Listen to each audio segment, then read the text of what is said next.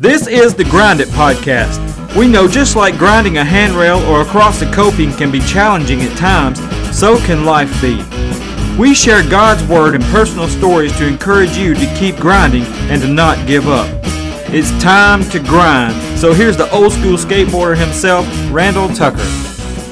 Welcome to the Grind It Podcast. Today we're going to tackle a deep, deep, deep topic or subject and I'll get to that in just a second, but I just want to start off saying that chapter 9 is probably, well, I'm calling it the pinnacle of the letter to the church at Rome because Paul has just absolutely been hammering on the Jews, trying to explain to them that they are not in a right relationship with God just because they're Jews. They're, they're, they don't have a, a, a good standing with God, or in other words, they're they're not a part of the kingdom. They're not a part of the church. They're they're not saved. They're they're not delivered just by being a Jew, just by their ancestry. Uh, he started off talking about how people have rejected God in chapter one and how they really don't have an excuse not to believe in God because He is everywhere and, and and we can see him in in the creation. I mean, he, he spoke everything to existence in Genesis 1. And, and Paul says we don't have any excuse not to believe in God. But people rejected God. And, and Paul said God turned them over to a reprobate mind. He, he allowed them to do whatever they wanted to do. And he, he begins to list this, uh, just a, a list of sins that people commit, people who have rejected God for whatever reason. And, and now that God, God has turned them over to this reprobate mind and let them do whatever they want to do, he, he, he just lists these sins that, that people commit. And in the very next breath, in chapter 2, and you got to remember the Bible was not broken up into chapters. Man come along and, and put chapters and verses in, which is very convenient for us but this didn't happen just a few hundred years ago. Um, and, and so the, the letter to the church at Rome is it's just one long letter. It's not broken up into pieces. We did that. But in the very next breath, after what we call chapter 1, Paul turns to the Jews there at the church and, and, and he, he's, he says, Look, before you start to condemn these people who have rejected God and and who are out there living in sin, before you judge them, you you need to take a look at yourself because you too are in sin. Um, he says you're just as guilty as they are, and then he goes on this. What I'm just, I just call it a rant because he, he he goes on this rant of how they have to put their faith in Jesus the Messiah that they've been looking for for hundreds of years, that the Messiah, that the uh, the prophets have been prophesying about uh, the coming Messiah. That was Jesus, and, and and the Bible makes it plain and clear. Peter even says in his first sermon on the day of Pentecost that this same Jesus, whom you crucified, you Jews, you have rejected your Messiah. God has raised him up to life um, and, and so it is clear that Jesus is the Messiah. And, and, but the Jews, many of the Jews thought that it was blasphemy to even pronounce the name of Jesus. And, and so Paul is trying to get these Jews to understand that they have to put their faith in the Messiah, Jesus Christ, in order to have a right relationship with God. They have to be washed in the blood of Jesus, the, the, the, the Passover lamb that was sacrificed on their behalf and on our behalf, the Gentiles as well.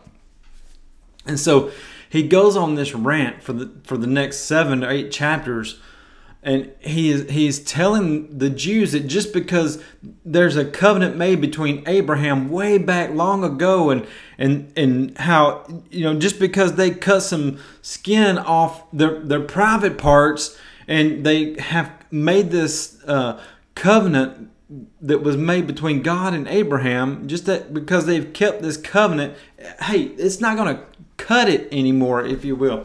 And just because God has given them the law, and just because they were God's chosen people, hey, that, that's that's that's not enough anymore because the Messiah has come, he has died on the cross, he has been put in the tomb for three days, and he come out of that tomb victorious, alive over death and the grave. And therefore, whether it be Jew or whether it be Gentile, we all have to put our faith in Jesus, the Messiah. And so he's going to remind the Jews here in chapter 9 of this these facts again.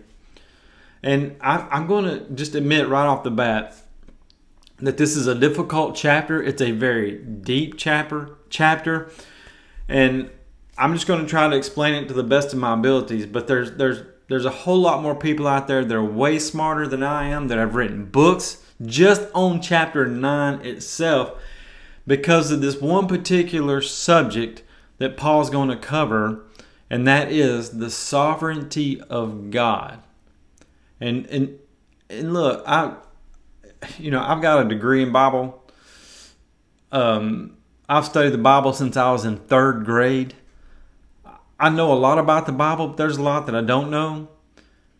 I've had a relationship with God since I was 11 years old, and I don't even begin to understand God. And I don't even try to pretend that I understand God.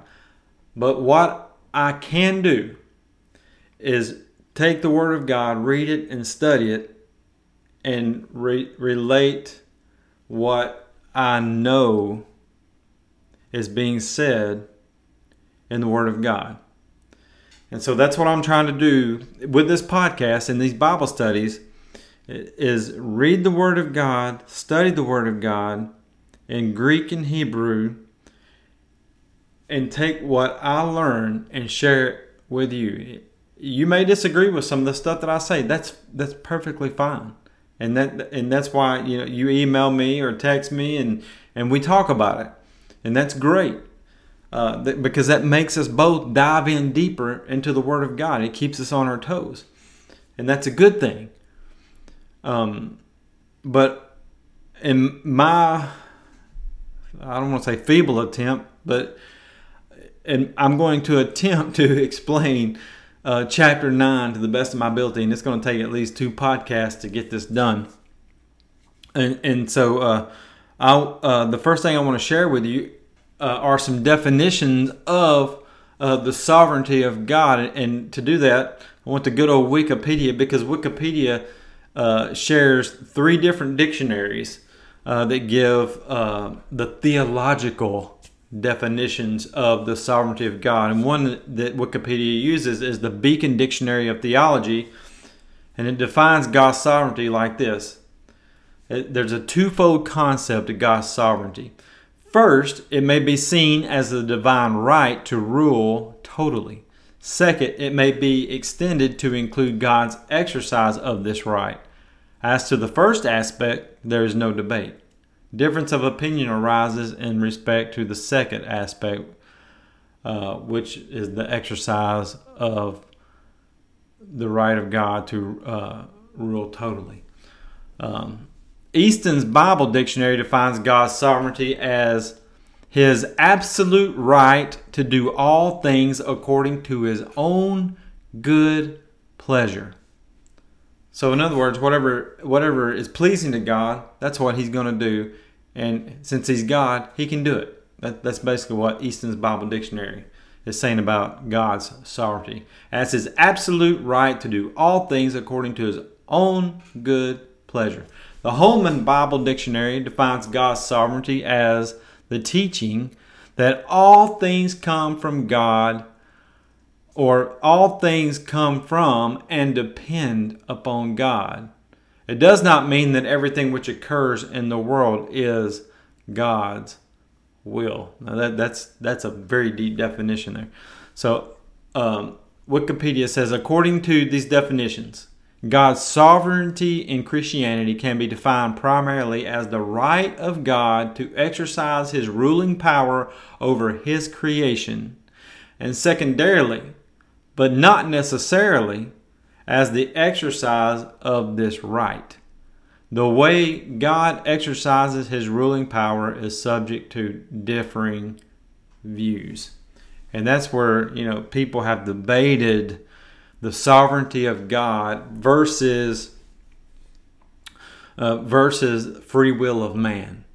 Because it is it is obvious from Genesis chapter 2 when God created man and placed man in the garden of Eden, he gave man a free will. When he says, Do not eat of that tree that is in the middle of the garden, that day forward, man had free will.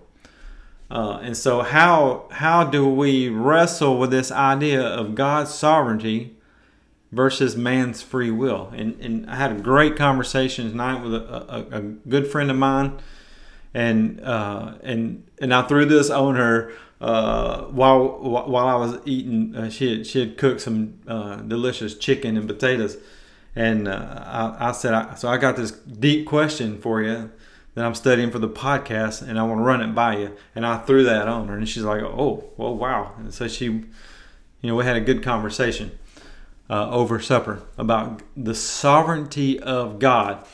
Very deep, very deep topic. Um, and I want to, to give a definition that I learned from a preacher named Rod Parsley uh, many, many years ago when I, I used to listen to, to his sermons. And uh, I've never forgotten what he said about the sovereignty of God. And he gave this very theological definition when he said, he says, in his sermon, he says something like this. He said, There's a real simple definition on the sovereignty of God. And and this is his exact words that he said about the, the definition of the sovereignty of God. He said, God is God and you ain't. That is the sovereignty of God. God is God and you ain't. To me, you know, that really sums it up pretty well because we are God's creation. We are God's creation. He created us from the dust of the ground. He created everything around us by speaking everything into existence. But when it comes to man and woman, He formed us from the ground. He took a rib out of man and, and made a woman. And He breathed life into us. We are God's creation. He is the potter, we are the clay. And Paul's going to talk about that in chapter 9. And therefore, since he is the potter, he can he can form the clay into anything that he chooses to. We are the creation. He is the creator. Therefore, he is sovereign. He is God, and we are his creation you know, as smart as we think we are, and and we are very smart. Man is smart. Man has come a long ways since Genesis chapter two. And you know, and now we've got this AI, this artificial intelligence uh, going on out there. You know, man is very smart. Man is very wise. But 1 Corinthians chapter 1 verse 25 and 26 Paul says God's foolishness is greater than all of man's wisdom as if God had any foolishness. But what Paul is saying there is that God's foolishness is greater than all our wisdom. In other words, as wise as man is and as smart as man is, and you look at our technology, we're very, very smart.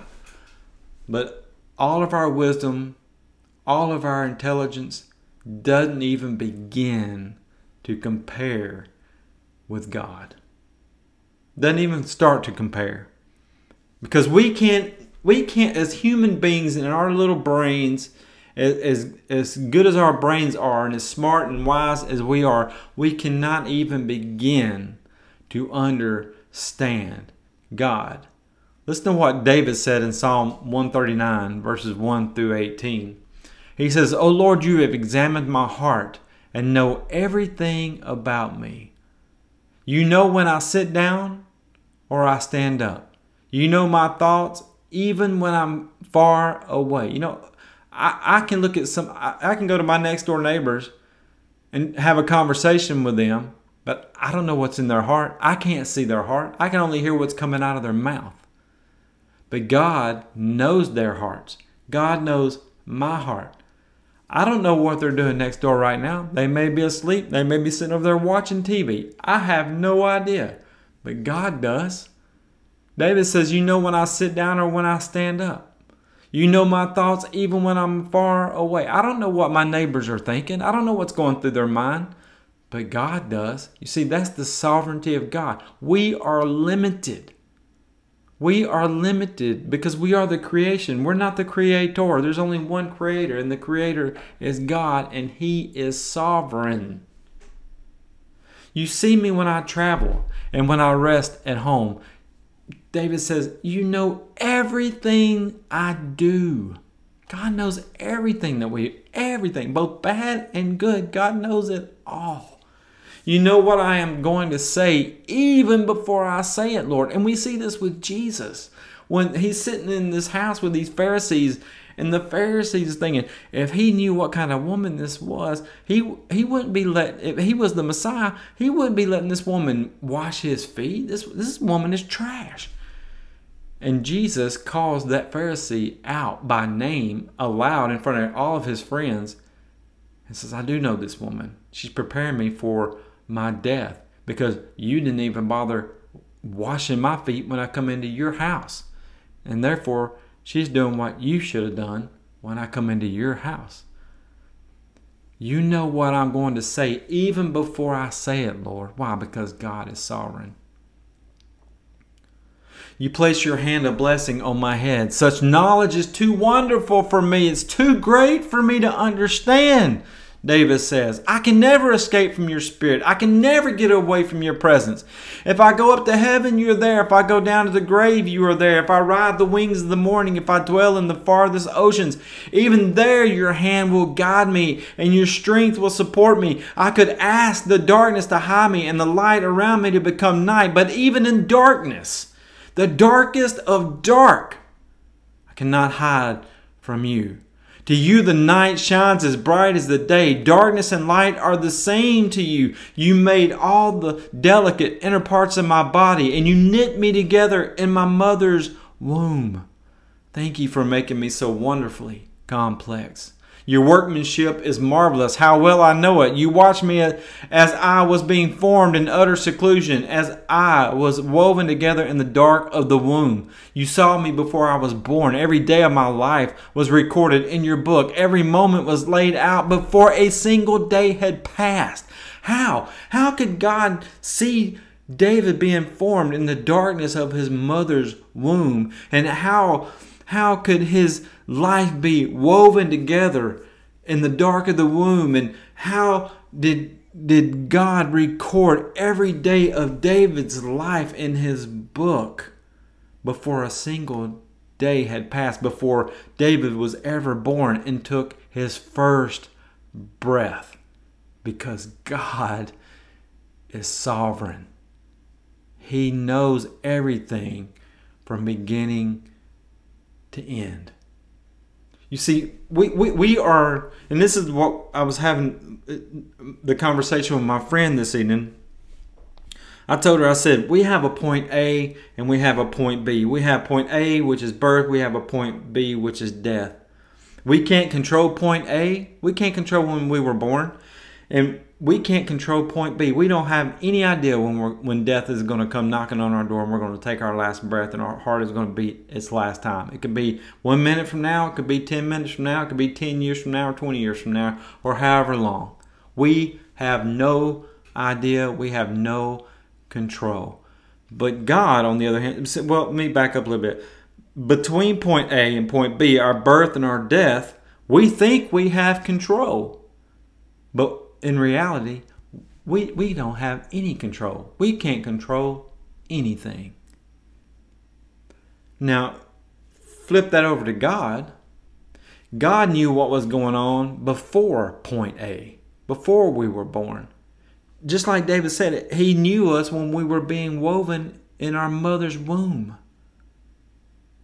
He knew thoughts that we were going to have before we ever had our very first breath. He, he had our days written down in His book before we were ever born into this world, before we caught our first breath of air and cried our first cry and screamed our first screams, before we ever took our first steps, before we ever even crawled around on the floor.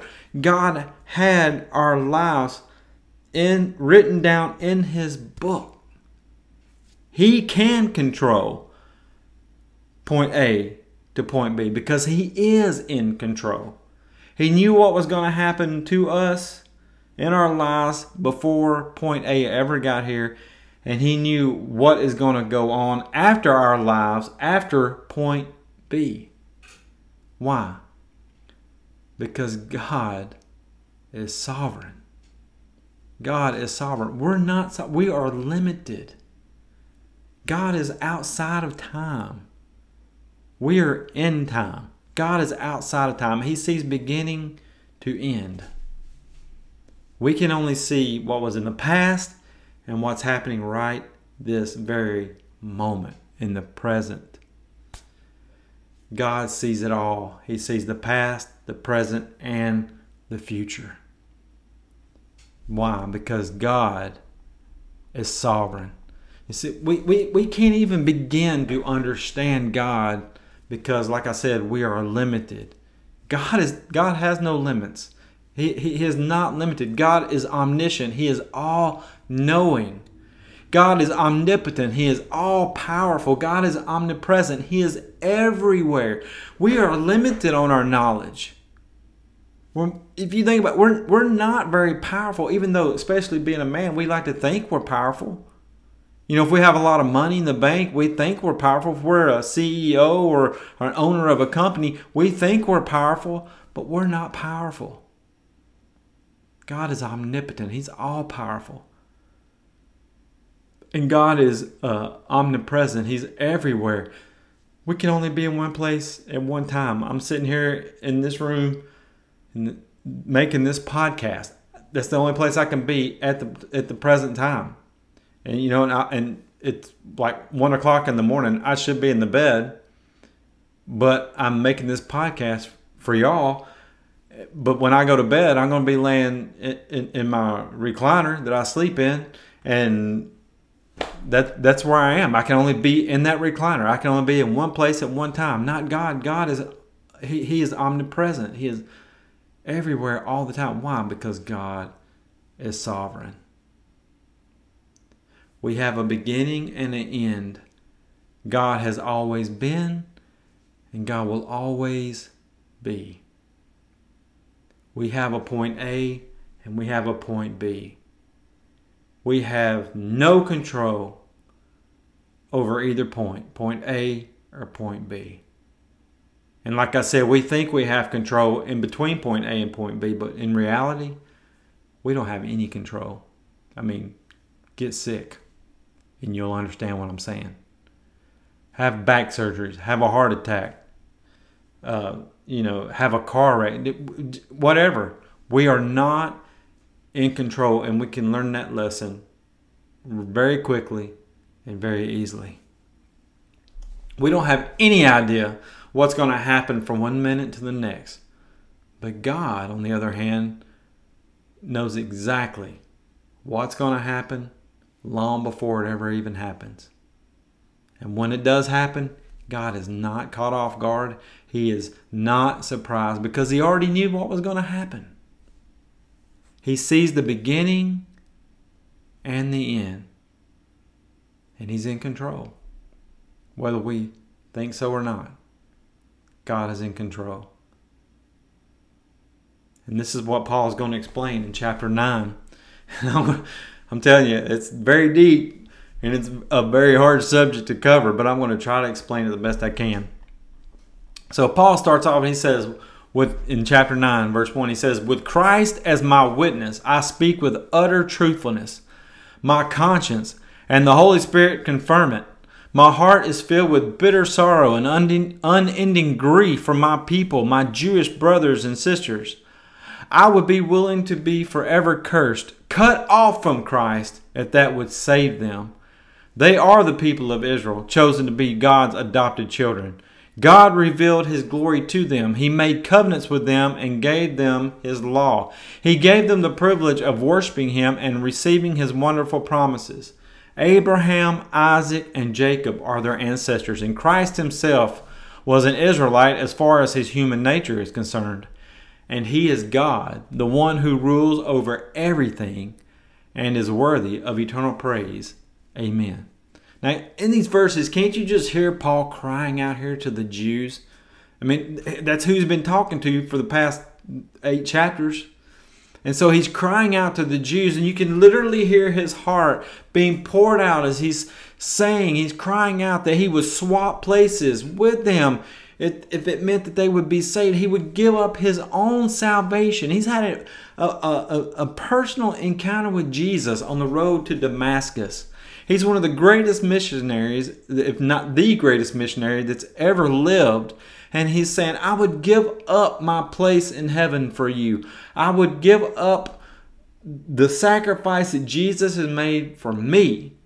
I've accepted that sacrifice. I've been washed in the blood of Jesus, but I want you all, my fellow Jewish brethren and my my Jewish sisters to go to heaven.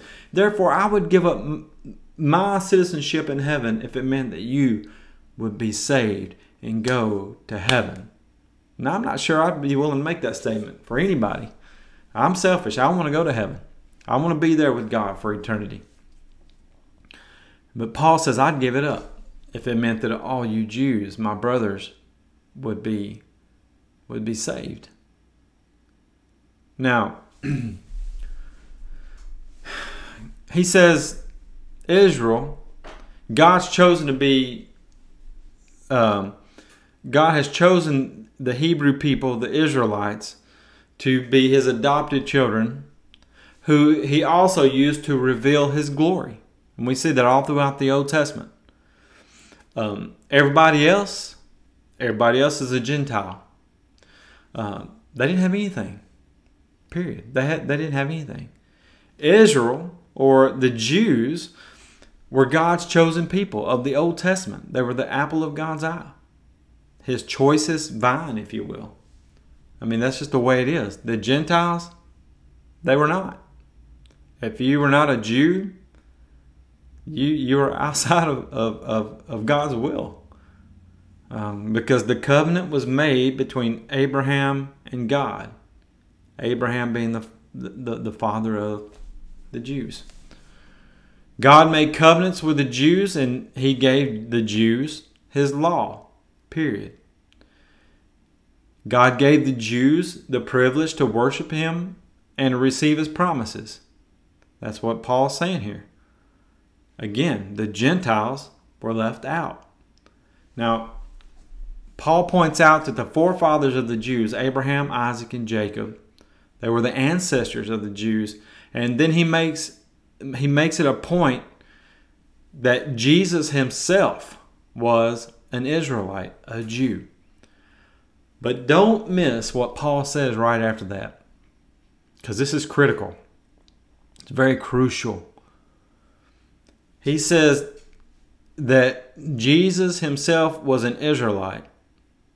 But then he turns right around in the very next breath and says, Jesus is God the one who rules over everything and is worthy of eternal praise. Amen. That Jesus, that Jesus, the one who they, as well as us, the Gentiles, the Jews are to put their faith in Jesus, we Gentiles are to put our faith in Jesus. And Paul says, This Jesus, he is God the one who rules over everything and is worthy of eternal praise. So, the Jews' ancestry, as great as it is and it was, and all those covenants that were made between God and their forefathers, Paul's saying it's not good enough. It's not going to get you into heaven. It's not going to get you in right standing with God. It's not going to get you in the kingdom. The Jews as well as us Gentiles. We have to put our faith in the Messiah, Jesus, the one who died for us on the cross, the one who was raised to life again, because he is God and he rules over everything. How's that? Because he is sitting at the Father's right hand in the place of authority. And Jesus said himself, All authority has been given to me. So, that part in chapter 9, the first part of that chapter, that's fairly easy to understand. It's heavy, but it is what it is. And Paul's been saying to these Jews, you got to put your faith in Jesus. You got to remember these the, the Jews they, they would think that it was blasphemy to even speak the name of Jesus. And so they had trouble doing this. And then then you add to the equation the Gentiles are, are now being welcomed into the church. This is very hard for the Jews because they've had circumcision for hundreds, if not thousands of years, ever since God made that covenant with Abraham in Genesis 12. And now Jesus has come along and said, Ah, no, I'm the way to heaven now. I'm the way, the truth, and the life. No man come to the Father but by me. You know, you can cut your flesh all you want to, but it's a circumcision of the heart that matters. You gotta, you gotta follow me. Jesus says you gotta take up your own cross, and die to yourself, and follow me if you want to get into heaven. So, the next part is where it starts to get deep, and that's verses 6 through 13. So, buckle up and let's go. Paul says, Well then, has God failed to fulfill his promise to Israel? No, for not all who are born into the nation of Israel are truly members of God's people. Being descendants of Abraham doesn't make them truly Abraham's children. He's going to explain what he means by that. For the scriptures say, Isaac is the son through whom your descendants will be counted, though Abraham had other children too. This means that Abraham's physical descendants are not necessarily children of God. Only the children of the promise are to be considered Abraham's children. For God had promised, I will return about this time next year, and Sarah will have a son. The son was our ancestor Isaac. When he married Rebekah, she gave birth to twins. And I want to stop right there just for a second. You got to remember, Sarah laughed. That's what Isaac, the name Isaac means, the one who laughed, he who laughs. When the angel told uh, Sarah that she's going to have a child in her old age, she laughed. She did not believe God. Abraham did the same thing. He did not believe God.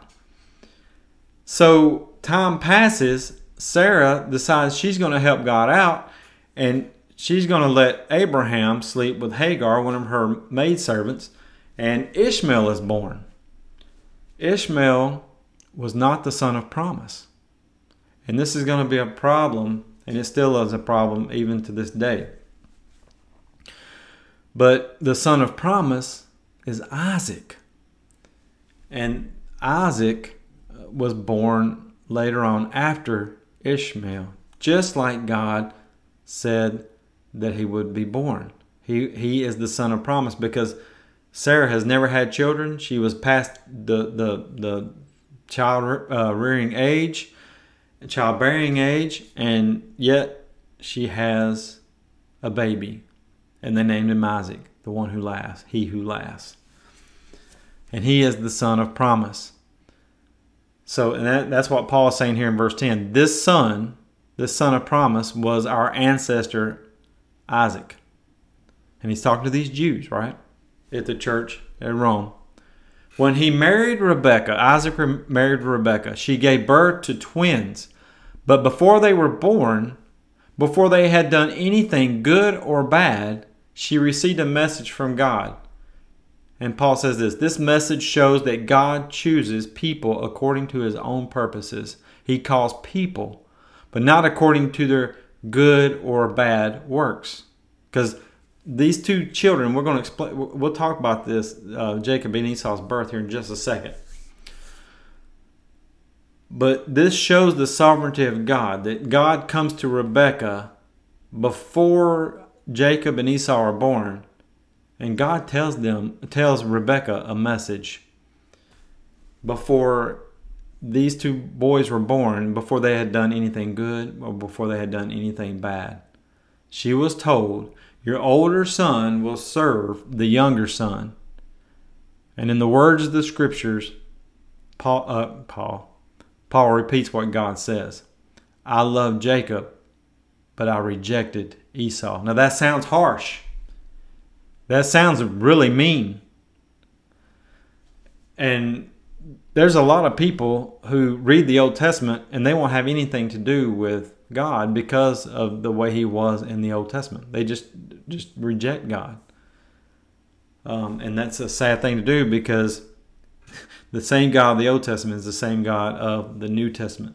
And so I want to dig in just a little bit about the the birth of Jacob and Esau, and it can be found in Genesis 25, and I encourage you to go back and read that in Genesis 25 because these two babies that were still in their mother's womb, they're fighting one another inside Rebecca's womb. And, and when they were born, Esau is going to come out first, but Jacob reaches up as a baby and grabs Esau's heel and just holds on.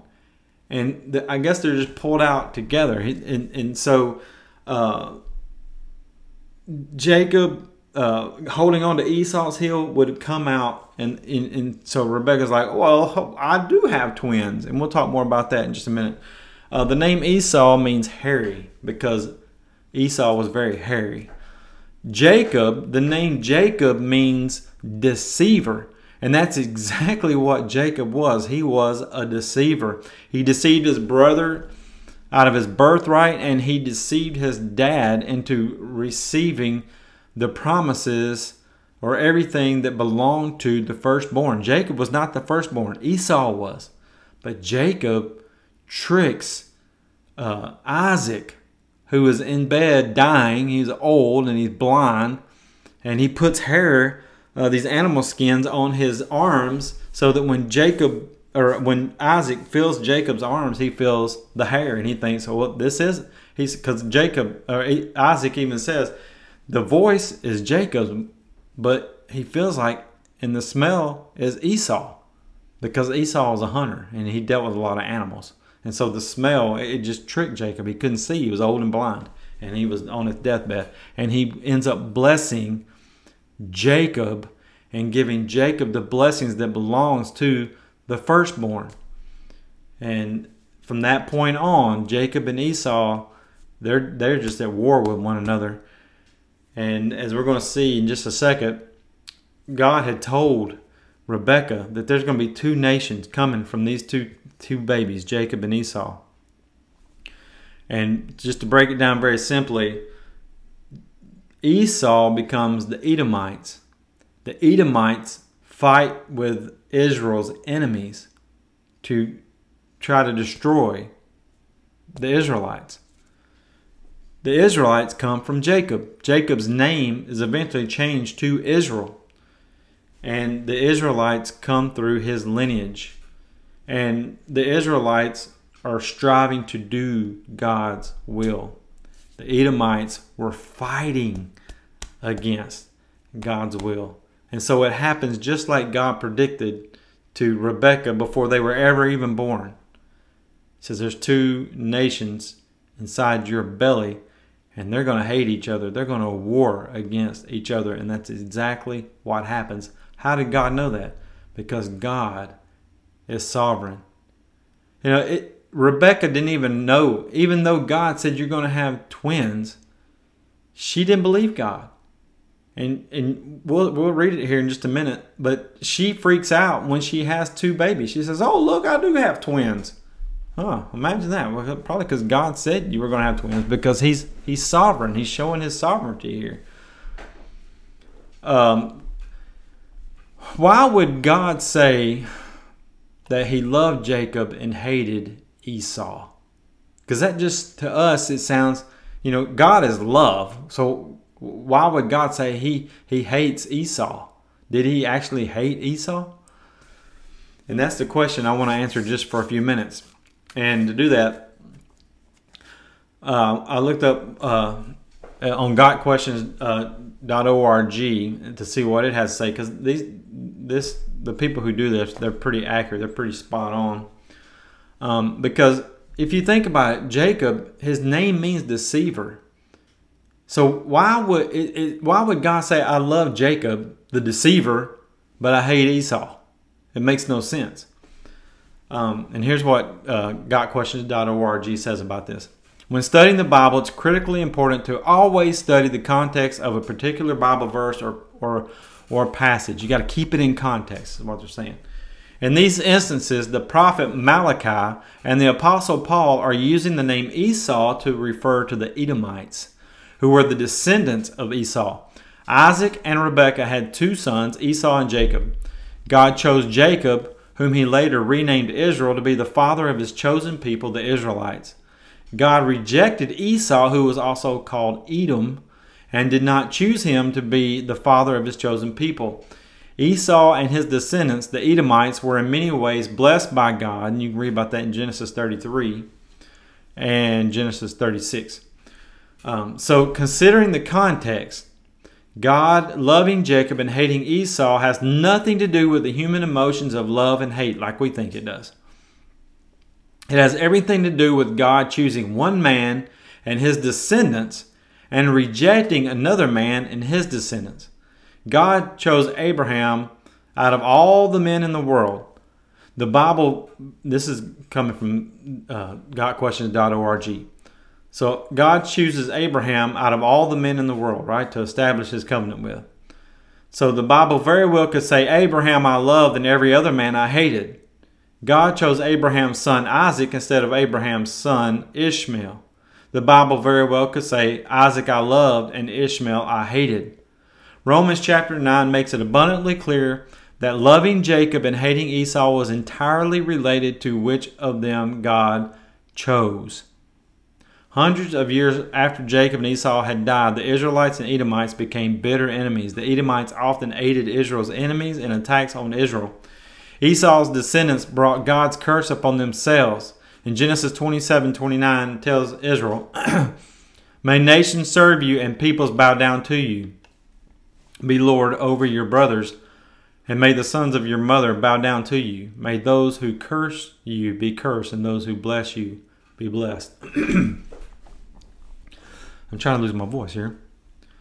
The key verses are verses 11 and 12, which says, But before they were born, before they had done anything good or bad, Paul says, she received a message from God. This message shows that God chose, chooses people according to his own purposes. He calls people, but not according to their good or bad works, because she was told, Your older son will serve the younger son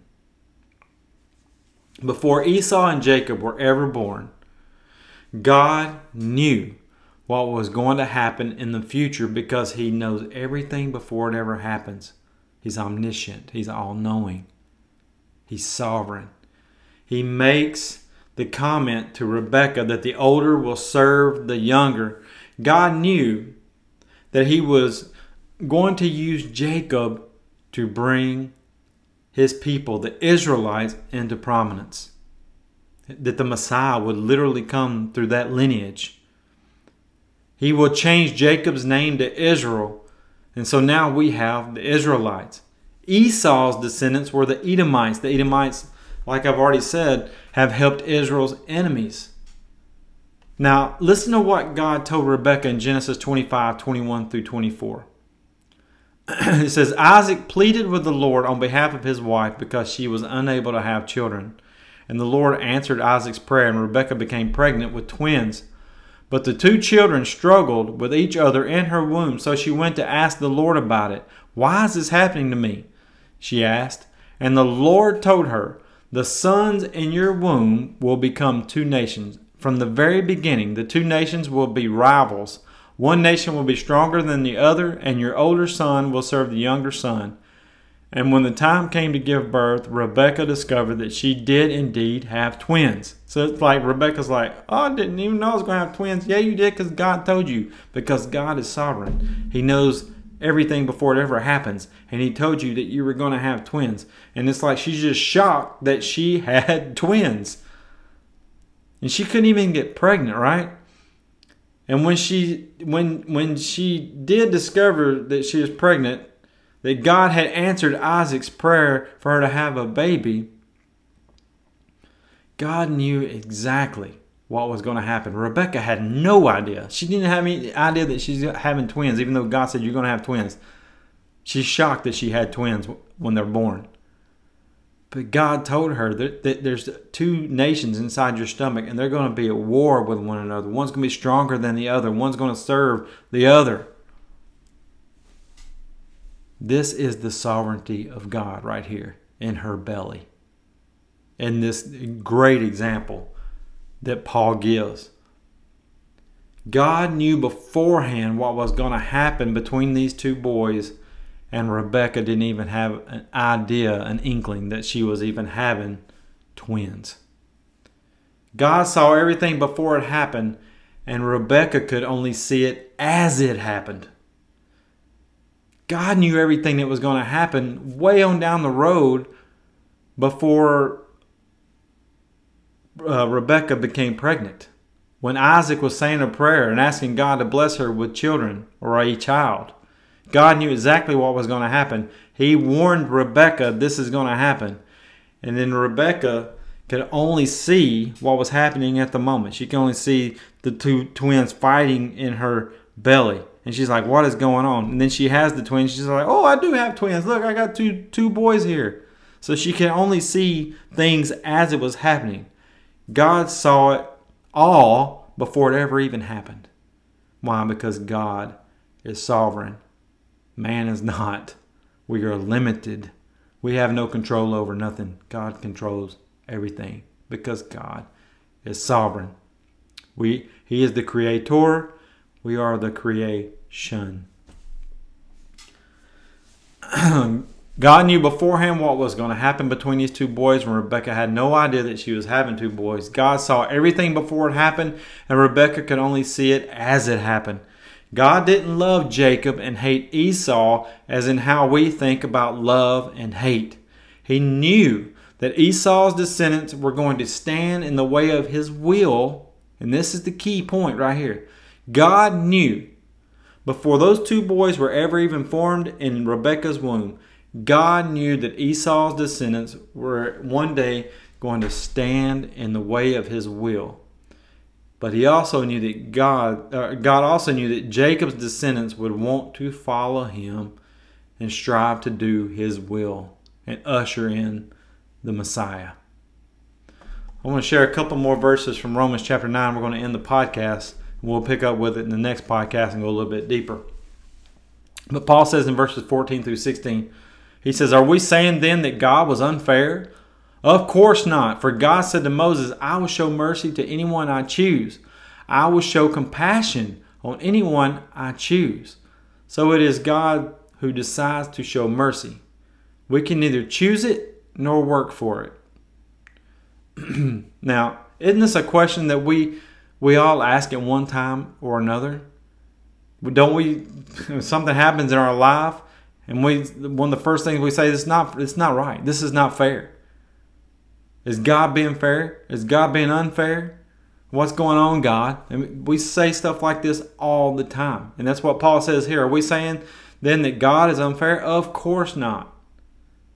Because God can choose who He's going to show mercy to or show compassion to. And unbelievers just jump all over this. They jump all over the God of the Old Testament who just seems like he was merciless because he was just killing people left and right. But God had a plan, He had a purpose, and that purpose was to usher in the Messiah into the world. And if people stood in his way, then they paid the price. I mean, that's just the way it was. and it's still the same way today. If we choose to stand in the way of God, there's going to be a price that comes along with that choice. But but the thing is, we have a choice. Um, and we'll talk more about that in the next podcast. And that's what you know a lot of people don't understand about the sovereignty of God and and, and, and putting that against the free will of man. You know, how do we mesh those mesh those two together? God is sovereign, but yet man has a free will. And we'll talk more about that in the next podcast. Um, but going back to what um, Paul is saying here in chapter in verses 14 through 16, um, people just don't understand the sovereignty of God, and I don't even pretend to begin to understand it myself. I'm just trying to explain it the best that I can. And I'm going to go back to that definition that Rod Parsley gave many years ago when he said, The sovereignty of God means that God is God and you ain't. God is God and I'm not. God has a plan, and that plan was made by God a long time ago, long before He ever created the first thing in Genesis chapter 1, long before He ever spoke anything into existence. God knew that man was going to blow it, and God had a plan to redeem it. He was going to fix man's mistake, and He worked that, pan, that plan to perfection. And we can see that plan woven all through Scripture from Genesis to Revelation. And God is and God will continue to fulfill His plan. And here's the thing you're either on board with God's plan or you're against God's plan. You're on the winning team or you're on the losing team. And this is going to be uh, Paul's point by the time we get through the end of chapter 9. Because he's saying that Jewish ancestry that you have it's not going to cut it. You have to put your faith in the Son of God, the Messiah, Jesus Christ. And if you've never given your life to Jesus Christ, you're not washing the blood of Jesus, you're not a part of the winning team. You are against the will of God. And that is not a good place to be. Just ask the Edomites. And and Paul says in Romans 5, and we've already covered this, that while we were enemies, Christ died for us. So if you've never been washed in the blood of Jesus Christ, you are an enemy to God. But guess what? He still loves you. He still died for you. He still shed his blood for you. And you have a choice to make to either be washed in the blood of Jesus Christ or to continue to reject the sacrifice that Jesus made for you. The sovereignty of God the sovereignty of God ushered in Jesus to die in your place, in my place, to wash our sins away. The free will of man says, I have a choice. I can choose to reject Jesus or I can choose to accept Jesus. What's that choice that you're going to make? If you have accepted Jesus Christ and you are washed in the blood of Jesus Christ, then I, I just want to challenge you to get out there and tell people about Jesus and what He's done for you in your life and the hope that He can give those that you know that are lost and never given their life to Jesus Christ. Give them that opportunity that you have. God bless you. Thank you for listening today. And we'll pick up with the sovereignty of God in the rest of chapter 9 in the next podcast. Keep grinding. Thanks for listening to the Grind It Podcast. If we could pray for you or encourage you in any way, please email us at thegrinditpodcast at gmail.com or you can text us at 865 418 2824. If you're watching on YouTube, please click like and subscribe and you'll be notified about new episodes. If you're listening on an app, leave us a five star review, but most importantly, share the Grind It Podcast with a friend. God bless you and remember, keep grinding.